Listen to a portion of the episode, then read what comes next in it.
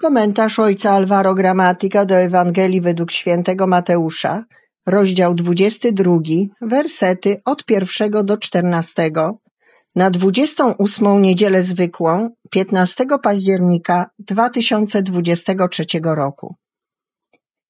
Jezus w przypowieściach mówił do arcykapłanów i starszych ludu. Królestwo niebieskie podobne jest do króla, który wyprawił ucztę weselną swemu synowi. Posłał więc swoje sługi, żeby zaproszonych zwołali na ucztę, lecz ci nie chcieli przyjść. Posłał jeszcze raz inne sługi z poleceniem. Powiedzcie zaproszonym, oto przygotowałem moją ucztę. Woły i tuczne zwierzęta ubite i wszystko jest gotowe. Przyjdźcie na ucztę. Lecz oni zlekceważyli to i odeszli. Jeden na swoje pole, drugi do swego kupiectwa, a inni pochwycili jego sługi i znieważywszy pozabijali. Na to król uniósł się gniewem. Posłał swe wojska i kazał wytracić owych zabójców, a miasto ich spalić.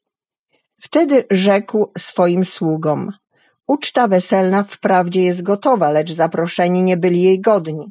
Idźcie więc na rozstajne drogi i zaproście na ucztę wszystkich, których spotkacie.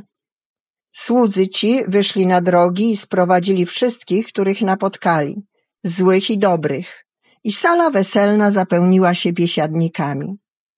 Wszedł król, żeby się przypatrzyć biesiadnikom i zauważył tam człowieka nieubranego w strój weselny. Rzekł do niego, przyjacielu, jakże tu wszedłeś, nie mając stroju weselnego?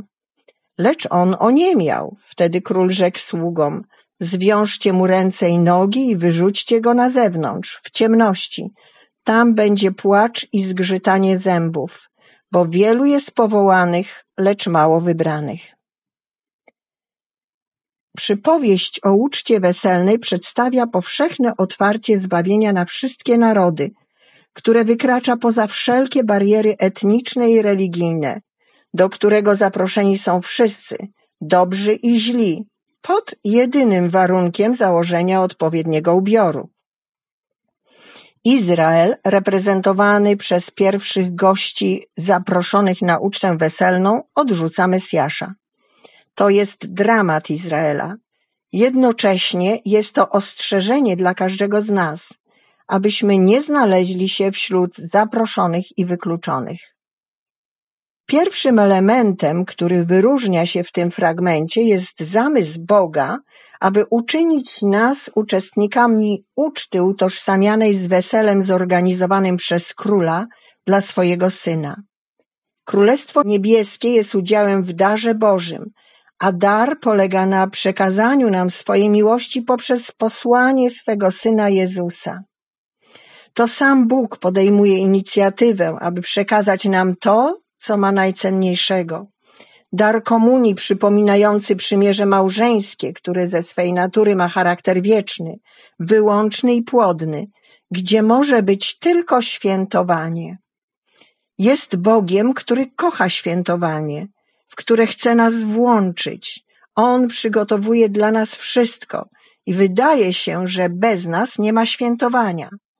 To nie jest uroczystość, którą my możemy zorganizować. Wszystko, co musimy zrobić, to jedynie przyjąć zaproszenie i wziąć udział. Ośmielę się powiedzieć na sposób przypowieści, że jest to Bóg, który potrzebuje nas, aby świętować, który bez nas byłby Bogiem smutnym. Jest dobrym i hojnym Bogiem, którego możemy uszczęśliwić, przyjmując Jego zaproszenie.